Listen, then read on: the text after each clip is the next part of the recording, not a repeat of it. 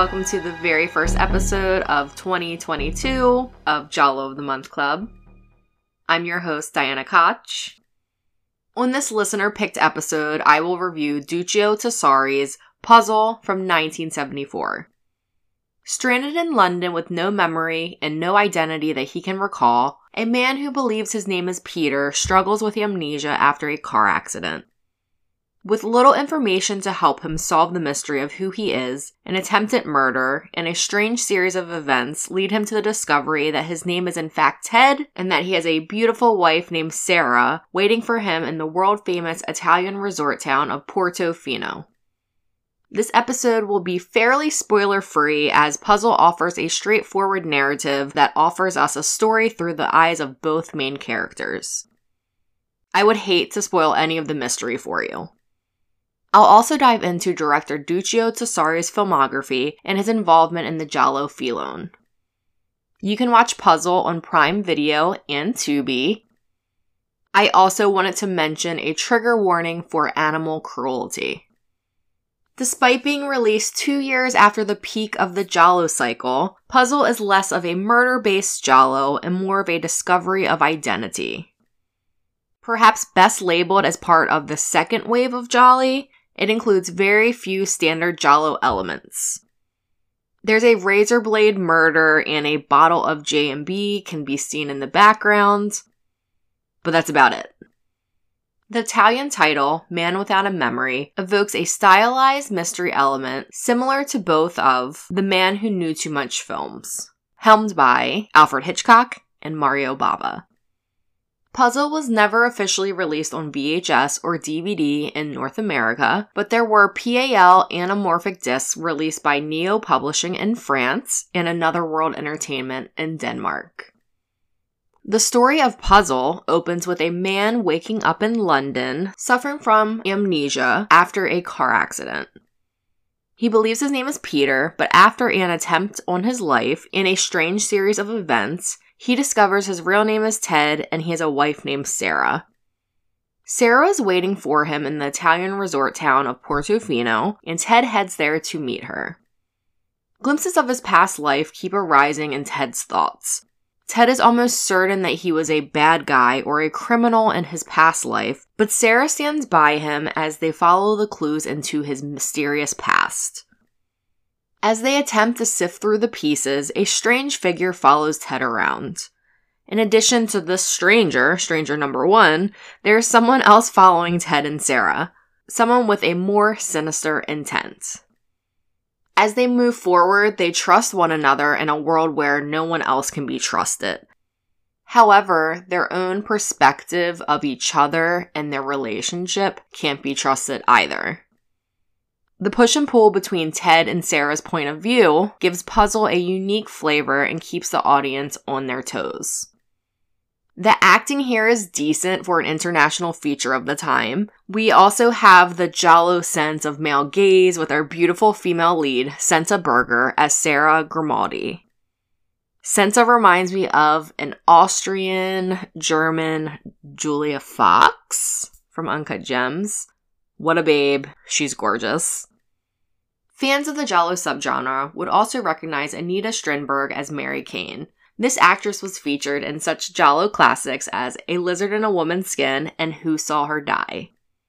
Shot without sound with an international cast speaking different languages on set, all of the audio tracks are dubbed.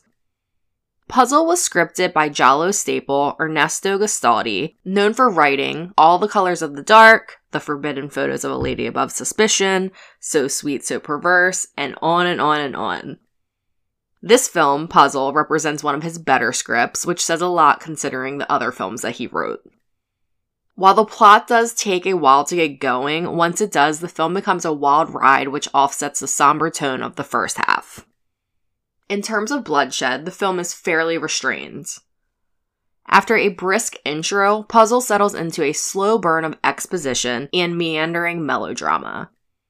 The only graphic violence is a repeated, possibly false memory or dream sequence in which Ted cuts a man's throat.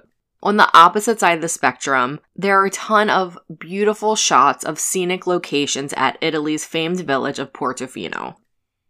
It truly is a gorgeous setting. Featuring great cinematography by Julio Abanico, the use of color, predominantly the color blue, appears in many shades and forms. He then applies a liberal helping of Argento-esque visual motifs, most notably during scenes where Ted struggles with flashes of memory. This is a movie with a fine buildup of mystery and suspense, highlighted by a decent script and some very suitable camera work to keep things interesting. Puzzle manages to stay at least moderately engaging most of the way through until its suspenseful and bloody climax. Director Duccio Tessari was an Italian filmmaker, screenwriter, and actor, considered to be one of the fathers of spaghetti westerns. Tessari started out in the fifties as a documentary filmmaker and as a screenwriter of sword and sandal Italian epic films, including Goliath and the Vampires and Mario Bava's Hercules in the Haunted World.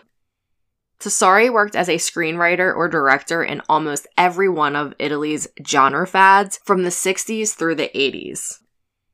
He went from genre to genre, from Eurospy with Kiss Kiss Bang Bang to blaxploitation with Three Tough Guys. His most celebrated films tend to be westerns. He wrote and directed A Pistol for Ringo and The Return of Ringo, and he also had an uncredited story contribution to Sergio Leone's A Fistful of Dollars. Tessari then made a trilogy of eclectic and well-liked jolly consisting of A Death Occurred Last Night, The Bloodstained Butterfly, and this film, Puzzle. A Death Occurred Last Night is perhaps the most ambiguous of the three. It tends to be remembered for its informal atmosphere. The Bloodstained Butterfly leans more towards the police and courtroom procedural part of the giallo filone.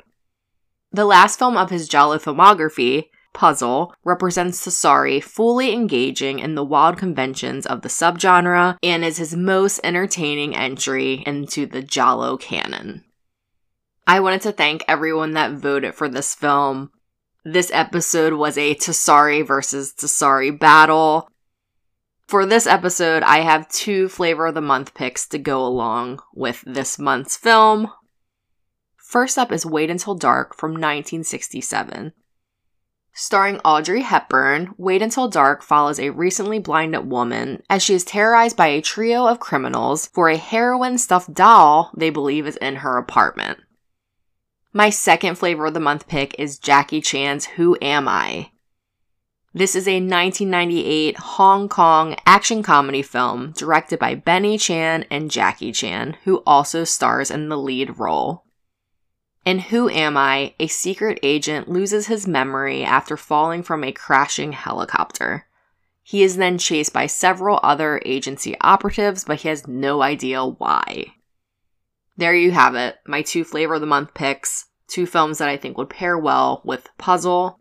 First is Wait Until Dark from nineteen sixty-seven, and the second is Jackie Chan's Who Am I? From nineteen ninety-eight. As always, you can follow the podcast on Twitter and Instagram at Giallo Club. If you're listening to this episode on Apple Podcasts or any of your favorite streaming services and you like what you hear, please give the podcast a five-star rating or a nice review. Giallo of the Month Club's logo design is by Vegan Patches on Instagram. You can find Vegan Patches Etsy shop at Retirement Funds, where you can buy some really cool patches and other items. Intro-outro music is by Dream Division. You can find Dream Division's music on Instagram at Dream Division and on Bandcamp at dream division dot bandcamp dot com.